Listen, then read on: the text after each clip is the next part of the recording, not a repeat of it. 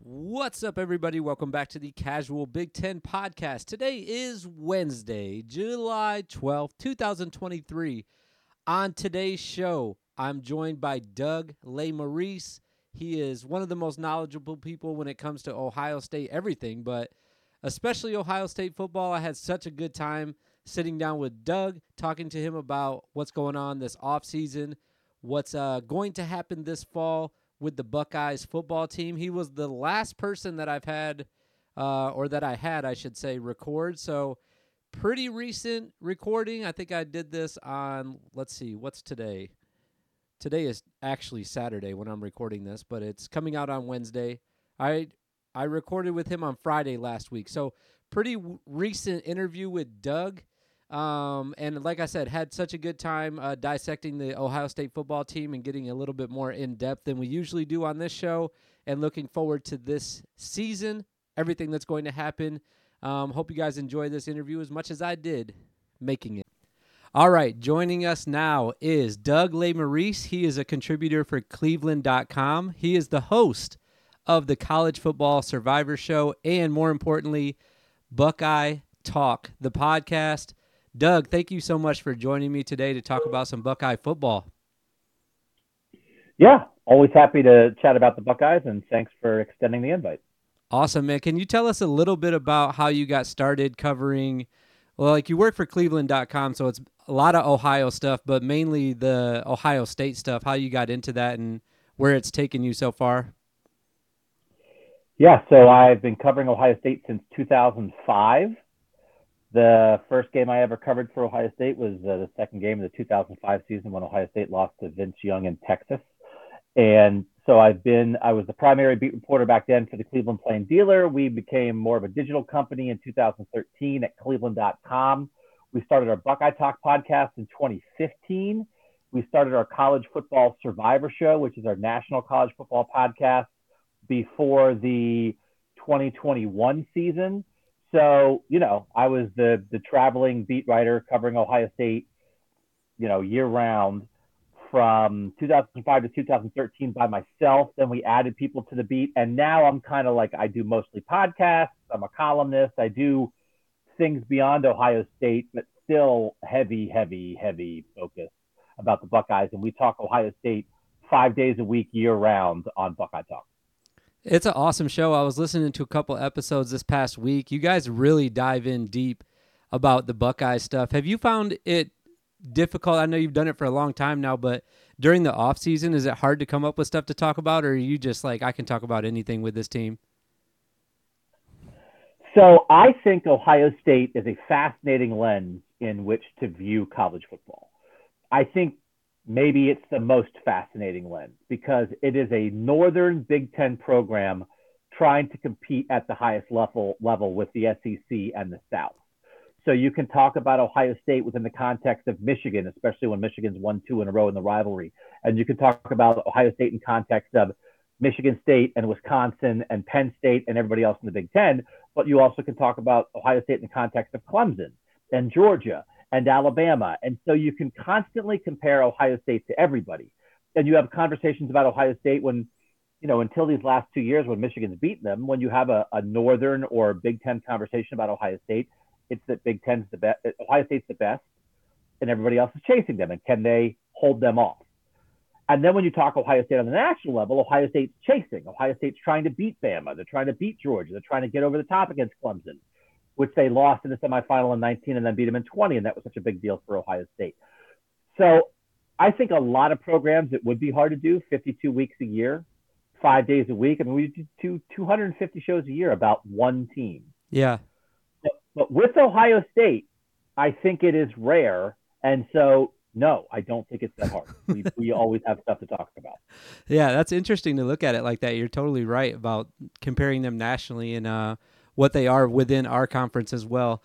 I like to ask everybody right at the top um, about the head coach. So Ryan Day, he is overall, and I'm going to tell you from my perspective what I see, and then I kind of want to hear it from yours as the expert, but forty-five and six overall in four full seasons. He had the national uh, runner-up, as you just mentioned, a Rose Bowl win. He had back-to-back Big Ten titles when he was first starting out.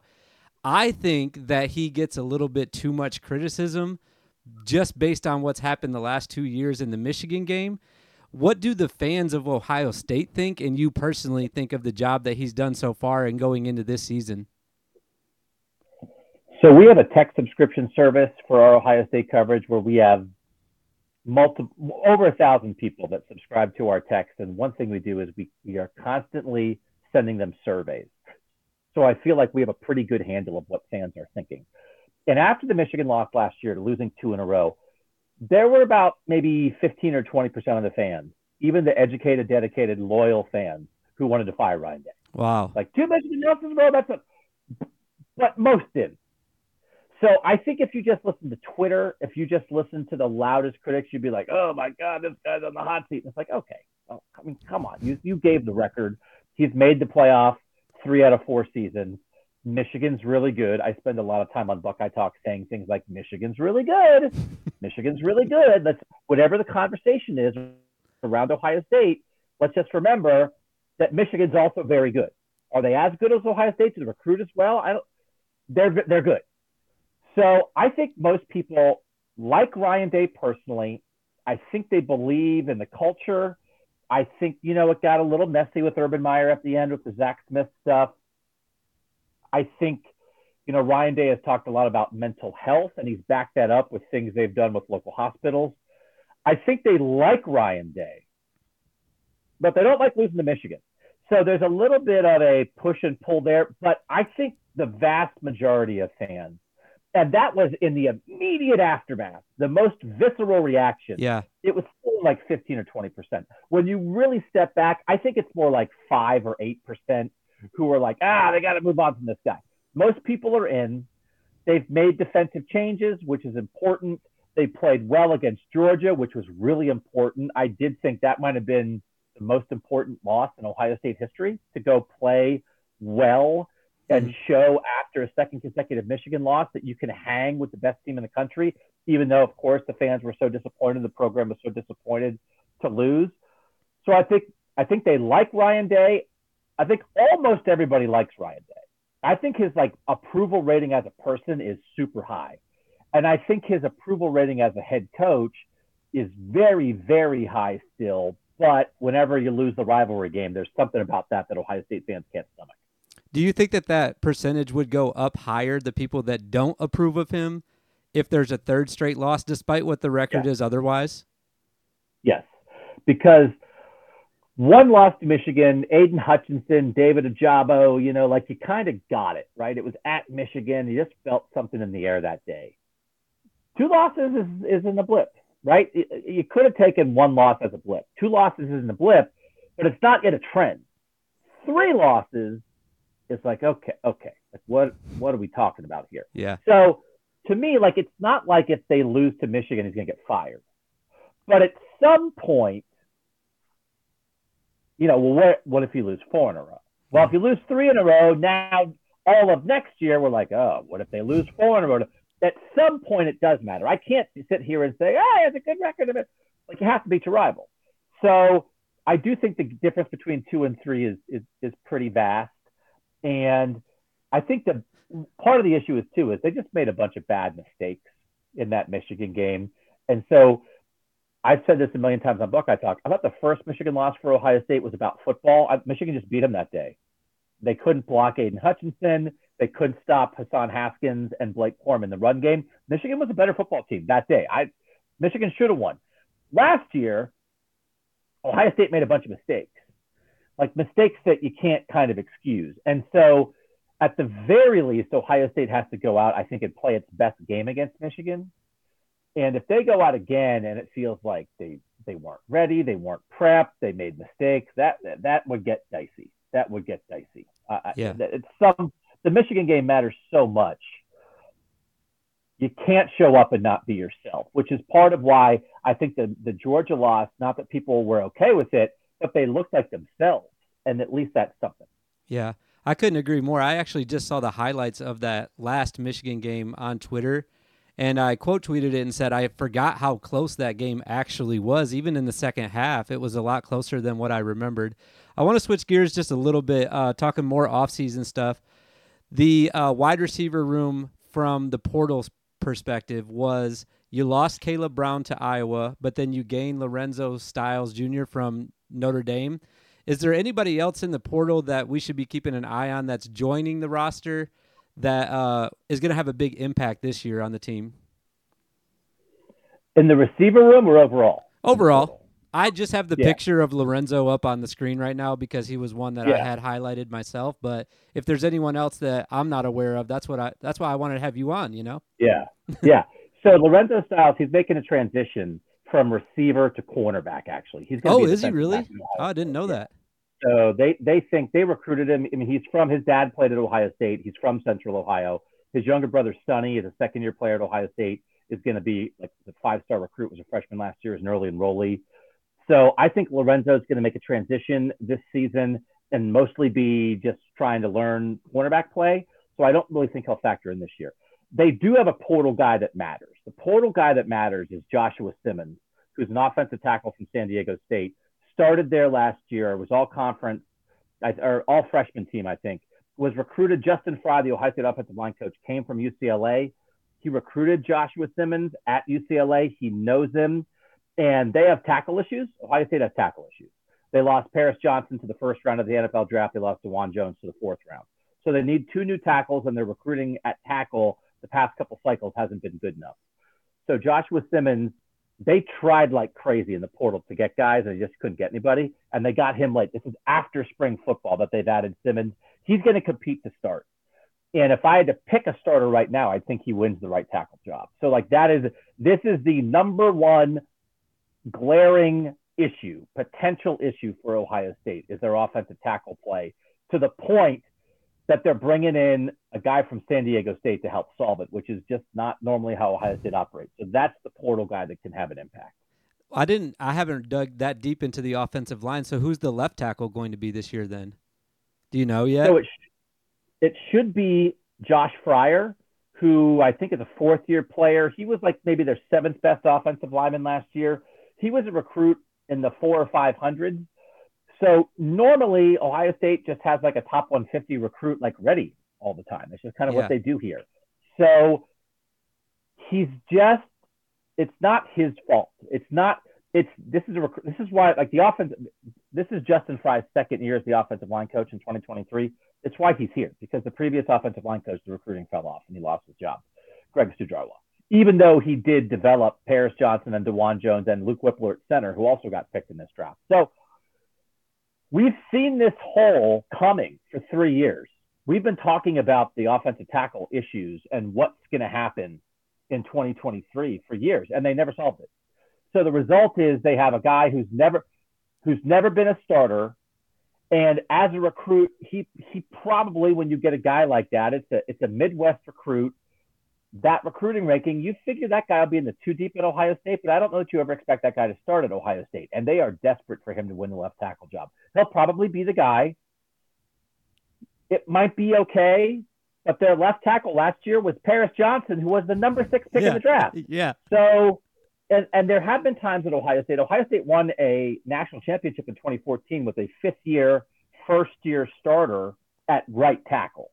Okay. They've done a times you have to patch it together. But their left tackle that year was Taylor Decker, who wound up being a first-round pick. The fact that they're kind of trying to figure it out at both offensive tackle spots is the issue. If they had one surefire guy, if they had one more five-star in that offensive line room, you know, they were on J C Latham a couple years ago, went to Alabama. They were on Zach Rice, who went to North Carolina. They tried to get guys in the portal who picked Oregon or Florida State. One more sure thing guy, and they'd probably be okay, but they're just more uncertain there. I've been doing this for eighteen seasons. They might be as uncertain at offensive tackle going into a season as I've seen. Yeah. Those two guys are going to be trying, whoever ends up starting at those two positions, they're going to be trying to protect uh, from everything that I know is Kyle McCord. It sounds like it's his job to lose at this point. He's going to be the starter. Like I said, everything that I know about Ohio State, he's going to be the starter. To me, he's a relatively unknown. He's only thrown the ball fifty-eight times. Is he ready to take over as a starter, and what can we expect from him this year? So Devin Brown's the other guy in that mix. Kyle McCord's a third-year guy. Devin Brown's a second-year guy. They did have a, a quarterback battle in the spring. Devin Brown hurt his finger about ten days left in spring practice and did not play in the spring game. So I think that means the competition is still going to go a little bit into okay. August camp. I think most of us who cover the team would be surprised if Kyle McCord is not the starter, but I don't think it's one hundred percent yet. So it's okay to assume Kyle McCord. Kyle McCord was handpicked by Ryan Day. J J McCarthy was interested in Ohio State. Ohio State picked Kyle McCord instead, and we've seen what J J McCarthy's a playoff quarterback. Mm-hmm. So it's like, okay, J J McCarthy had the opportunity in year two, and he also beat out the incumbent starter in Cade McNamara, so tons of credit to J J McCarthy, but nobody was beating out C J Stroud last year. So Kyle McCord's on the path. He's a third-year guy. He hasn't been a starter, but the guy who was ahead of him as a starter the past two years was the number two pick in the N F L draft. So he's on track. He's a five-star. He went to high school in Philadelphia, to the same high school that Marvin Harrison Junior went to. So he has a very good connection with his number one receiver. He has a good arm. And Ryan Day, you know, could have gone after any quarterback in the country in that class, and he went after Kyle McCord. So there's every expectation that Kyle McCord should live up to the quarterback standard that's been set under Ryan Day with Dwayne Haskins, Justin Fields, and C J Stroud. But we haven't seen it. He started one game two years ago when C J Stroud had a shoulder injury. He threw for three hundred yards against Akron. He didn't look great, but he was like a true freshman. He was super young. Right. So you need to see it. You need to see it, but I don't know. Like, what, what else would you want in a young quarterback? He's a third-year guy who's been in the program for two years, who was committed to Ohio State for like eighteen months before he got here, who's been living in the playbook for four years that Ryan Day picked out of anybody else in the country. And he's a five-star who's been targeting this opportunity. But yeah, I, I wonder, yeah. I, I, I don't, you know, I mean, like, until you see it for sure, I don't know, you can't be a thousand percent sure, but he's in year three. C J Stroud became the starter here in year two. Yeah. Bryce Young became the starter at Alabama in year two. So like a third-year five-star, as far as inexperienced quarterbacks go, that's pretty good. Yeah. I think that's the most exciting thing about the offense, is just to see him actually take the field and what he's going to do uh, when he takes the field. You talked about Marvin Harrison Junior I didn't know they went to the same high school, so I learned something today. Um, I could talk about Marvin Harrison Junior for an hour if you wanted me to. I'm not going to today, but last year tied for first in the Big Ten with touchdown receptions. I, I forgot to pull it up. I was going to look up what his Heisman odds were. I think he's a Heisman candidate. I think he's one of the best skilled players to come out of the Big Ten. He's going to be the best this year, I think. Um, what's his ceiling, and are you as excited about watching him play this year as I am? You got to be, right? Yeah, it's tough because a year ago, this is what a lot of people were thinking about Jaxon Smith-Njigba, and then his season got blown up by injury. So it's like, just let him stay healthy. Let's see what he can do. I was predicting potentially a two thousand yard receiving season for Jaxon Smith-Njigba a year ago, and we saw how that went. I I think Marvin Harrison Junior might have been a top five pick in this most recent N F L draft. If guys could go pro after two years, I think he has a chance to be the best receiver in Ohio State history.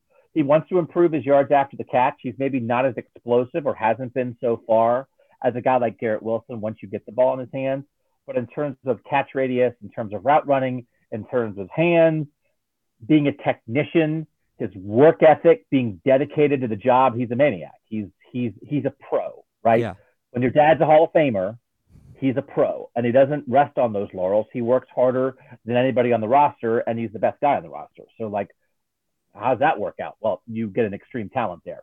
So the sky is is the limit. And then Emeka Egbuka, their second best receiver, also is probably one of the five best receivers in the country. So, I mean, this is this is a passing attack. Part, part of the Kyle McCord conversation is Kyle McCord doesn't have to be spectacular for the offense to work, because if you're a pretty, if you're a competent, accurate, smart quarterback, Marvin Harrison Junior and the rest of these receivers should make you look pretty good. But I don't think anybody would disagree that he's the best receiver in the country. And it'll be fascinating as long as he stays healthy. It should be really fun to see what he does this year. I, I hope he does. He's such a, I love watching him play. He's such a skilled player. Um, just an awesome player all around. But you also have behind Kyle McCord. Um, this is where I kind of want some, I'm not going to argue with you on this, but this is my take on this. I've heard on Twitter from Michigan fans, from Ohio State fans, about my take, which is that Penn State has the best two running backs in the conference. Do you disagree with that? Do you think Ohio State's could actually be better and one of the best in the country? You think Penn State has the best two running backs? Oh, no, no, no. It's Michigan. I love Donovan Edwards. Okay. Donovan Edwards. I think if Blake Corum had gone pro, I'd be putting money on a Donovan Edwards Heisman campaign. I think Don- Donovan Edwards last year with his left hand carried that Michigan offense against Ohio State, ran for one hundred. I mean, like Donovan, Donovan Edwards is a guy that Ohio State recruited really hard. I don't think anybody is better than Co- Blake Corum and Donovan Edwards.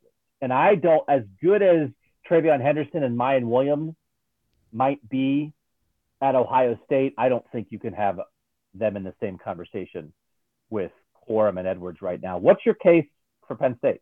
My case for Penn State and my only pushback would be is that I think Michigan's offensive line is better, so their backs are automatically going to be better. I think Nicholas Singleton was, and they're both younger. Singleton and Katron Allen are both younger than them. I think that they showed more their freshman year than Corum and Edwards did their freshman years. And I just think that they're better backs overall. I think Nick, I think Nicholas Singleton is the best back in the Big Ten. I don't, I don't know if that's that crazy of a thing to say, is it? If Blake Corum stays healthy last year, he probably wins the Heisman. Now, they did have a great offensive line. I mean, if we're going to go down a road of like, well, how much is the offensive line and how much is the back? I mean, Olu Fashanu might be the best left tackle in college football, so it's not like Penn State doesn't have an offensive oh, line. Oh, I, I, I understand that. Either. Yeah. Um, I just think Edwards is spectacular, potentially. And, you know, when when when Michigan beat Ohio State in twenty twenty-one and made the playoff the first year, like Hassan Haskins is like a workhorse back, and then Corum's really good also. But I think Corum and Edwards still both have an upside. I don't I don't know if I would argue against Singleton and Allen second. You know, Travion Henderson at Ohio State's a five-star recruit who had injury issues all, all last year. And then Mayan Williams is a lower-rated recruit who Ohio State really relied on at times last year. He also had injury issues. The Ohio State offensive line won't be as good this year, so we'll get, I think, a better sense for how good those backs might be. But I just have a hard – I I would absolutely push back against any or I just think Corum and Edwards are as good as it gets as a one two combo, and I'll be really curious to see what they do this year. Also, it's the offense that they run, and it's what Michigan wants to do. But yeah. They also, and I almost voted for um, Oluwatimi on my Heisman ballot last year. So yeah, the Michigan offensive line was awesome last year, but I do think Corum and Edwards are really good. Okay, fair enough. All right, let's switch gears just a little bit. That's all the offensive guys. I don't do as much digging on the defensive side as I probably should. For people who are listening and don't watch Ohio State every week, who's the guy on defense that they need to circle and keep an eye on this year? So it's interesting because they bring so much back defensively, and their defense was vastly improved from the year before. The, the, the main conversation, or frankly, for Ohio State defensively is around the defensive coordinator. It's Jim Knowles, who they paid almost two million dollars a year to leave Oklahoma State. He was in year one last year, and the big discussion has been, their defense was pretty good most of the year, and then it broke down against Michigan and Georgia. And so they need to be better in the games that matter. A lot of conversation around, hey, it's year one. They spent so much time teaching. Maybe they didn't let guys let it rip. So they wanted the defense to be more aggressive this year where they're not just learning the new system. But if the defense is going to be really good, it, it should be good. But it can't have the breakdowns it had. And it's it's a multi-pronged attack. Tommy Eichenberg at linebacker was a second-team All-American last year. He's he's really good in this system. They have two five-star edge rushers who are third-year guys, J T Tuimoloau and Jack Sawyer. They were both they were two of the best ten players in the country in the class of twenty twenty-one. And then Mike Hall at defensive tackle is another third-year guy who was a top one hundred national player. You know, third-year guys are where you make your money. Those three guys on the defensive line, if they peak, they are what they can be. It doesn't mean they're going to be Chase Young and the Bosa brothers, but if they can be, you know, eighty percent of that, that defensive line has a chance to be really good. But the guy that we can't stop talking about is the guy I mentioned briefly before, Sonny Styles, who was a, a reclassification. He should have been a senior in high school last year. Instead, he was a freshman at Ohio State. He didn't play much. He played a little bit in the bowl game against Georgia. They kind of had a package for him. He wasn't running with the ones in the spring, but we just think he's going to win one of the starting safety jobs. We just can't imagine that not happening. And he's a playmaker. He has a chance to be elite. And so one of the things Ohio State's had defensive problems. Their scheme wasn't good, but also their talent took a dip, sort of in the transition from Urban Meyer to Ryan Day, and they had some other defensive coaching moves that affected their recruiting. It feels like their recruiting talent has come back around a little bit, but they need some dudes, right? Yeah. They just need they need game wreckers. And so J T Tuimoloau at defensive end has a chance to be that. And a lot of us think if if they play Sonny Styles as a year two guy at safety, he has a chance to be that kind of player. He's got that name too, Sonny Styles. Like that's a name, a name that you can get behind yeah. and say, I'm watching this guy. All right, before I yeah. let you go, I want to go through the schedule real quick. Um, see your prediction. I always tell people what I did first. I have you guys at ten and two. I don't say I you. Through... Don't you guys. You know, just don't you guys. I just cover the team, man. Just you can say Ohio State. Don't you guys? Okay, okay. Don't sorry, sorry, guys. sorry, sorry. Okay, oh, yeah. Ohio State. I have at ten and two. Um, the two games that I thought I think that it's ten easy basically, and then I think the two games that are basically toss ups are the Penn State game. I'm you already heard me talk about their backs, but I'm really high on Penn State. I think they can beat you guys, even though or, I'm sorry, they can beat Ohio State, even though it is at Ohio State. And then I uh, I have Michigan winning at home this year as well for the third straight year in a row. Um, I kind of want to go through it just real quickly in thirds. So I'll do the first four games. At Indiana, Youngstown State, Western Kentucky, and then at Notre Dame. Do you see any hiccups the first four games? So the Notre Dame game is huge because Ohio State, I mean, if you just go back and look at all Big Ten quarterbacks the last decade, it's, I think it's nine years out of ten, it's been the Ohio State quarterback. And in that Notre Dame game, you would expect that Notre Dame will have a better quarterback because Sam Hartman's in there as a transfer from Wake Forest, and Kyle McCord or Devin Brown, whoever the starter is, is going to be in game four yeah. as a starter. And Sam Hartman has is second in the N C double A in career starts coming in this year. Only Bo Nix has more career starts. So that idea, and it's at Notre Dame, it's Marcus Freeman, the former Buckeye, who his first game as the, the head coach was in Ohio Stadium last year. Notre Dame played him tough last year. That's going to be a big test. And so, you know, it's going to be when you look at the Big Ten and you look at the schedule, again, more often than not, you just give Ohio State the quarterback edge. And there are games this year where right now maybe you wouldn't. And then that changes the calculus.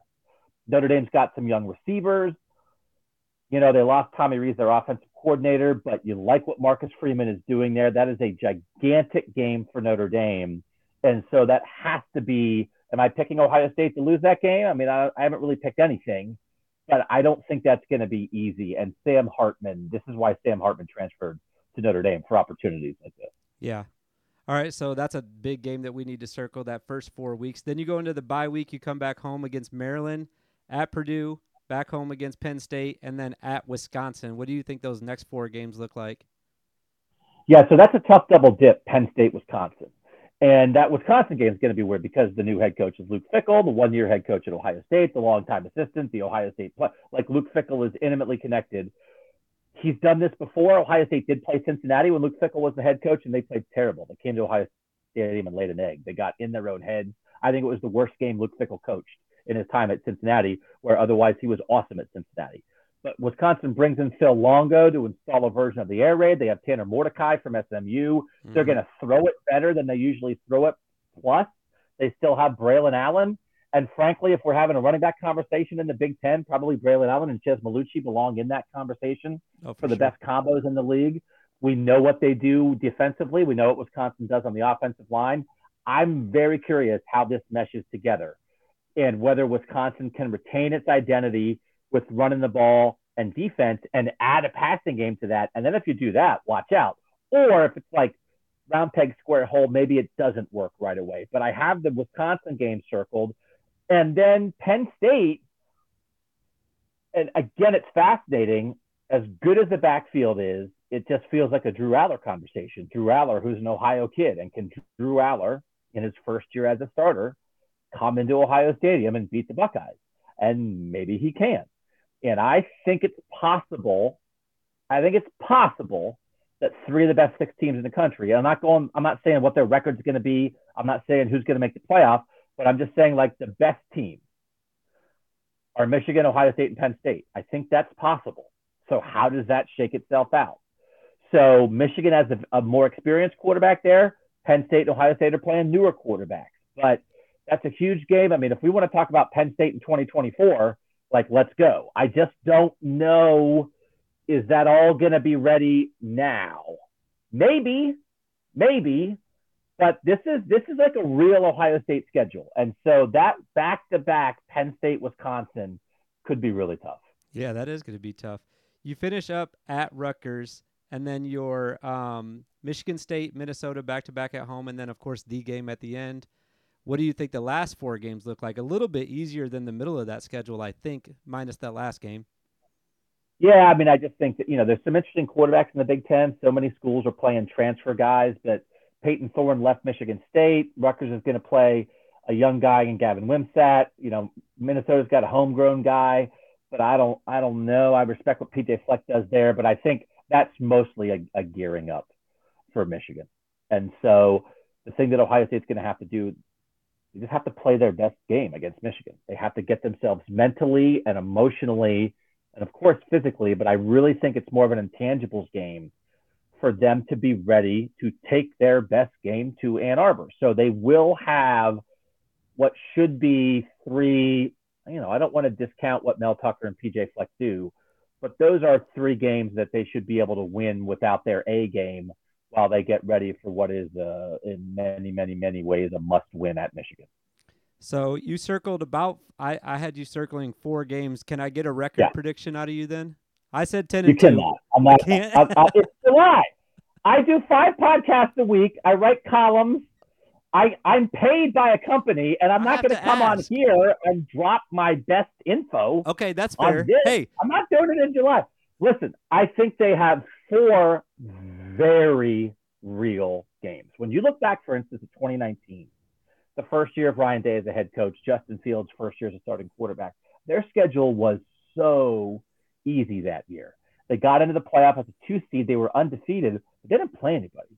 But when you're talking about this version of Notre Dame with Sam Hartman, this version of Wisconsin with Luke Fickell and Tanner Mordecai and Phil Longo, this version of Penn State where Drew Aller is the most talented quarterback prospect to play at Penn State ever, and Tony Sacca.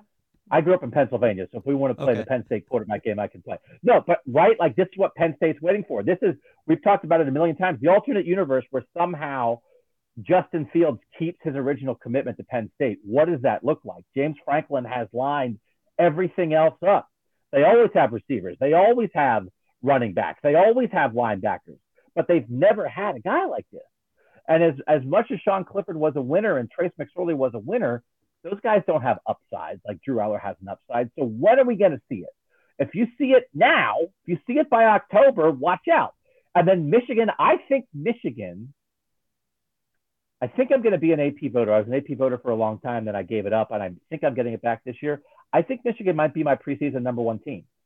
So hmm. that's your that's four, that's a third of your schedule for Ohio State. That's tough. And I think Penn State, Notre Dame, Wisconsin, and Michigan might all be very, very good. So do I think Ohio State's going to be very, very good? Yes, I do. But I don't know exactly what that means from a record standpoint when you have four games like that on your schedule. Right. It's going to be a great season. I'm so excited. I can't wait for the season to start and uh, see what the Buckeyes are going to do. His name is Doug Lesmerises, and he is on Buckeye Talk. Go check him out. You, you might get a schedule. Uh, you might get a record prediction out of him if you go follow him and subscribe. You yeah. might actually August. get one. He's not going to do it here. I'm like, I'm like August thirty-first. August yeah, thirty-first. Yeah. All right. Another, I'm going to start subscribing yeah, so that out. I can make sure I get that from you finally. Doug, thank you so much for coming on the show. This was a blast, man. All right. Thanks for having me. All right. All right. Once again, that was Doug Lesmerises. He is from Cleveland dot com. He writes columns. You heard him. He writes columns. He does podcasts, um, College Football Survivor Show, and, of course, the Buckeye Talk Podcast. Great show. If you're an Ohio State fan, I have to imagine you're already following him based on the number of followers that he already has. Uh, Doug does great work. So if you're not following him and you want more insight on Ohio State and all things Ohio, uh, give Doug Lesmerises a follow. On tomorrow's show, we have Alex from... What is it? I don't want to mess this up. Armchair, Illinois. Got to make sure I get that right. He's got a lot of followers, too. getting into some guys that got a bunch of followers this week. Um, all things Illinois, what's going on this offseason, what's going to take place this fall. Check out tomorrow's show and be an expert on Illinois football. Thanks again to Doug. Like, subscribe, follow, do all the things that you're supposed to do. We'll see y'all in the future.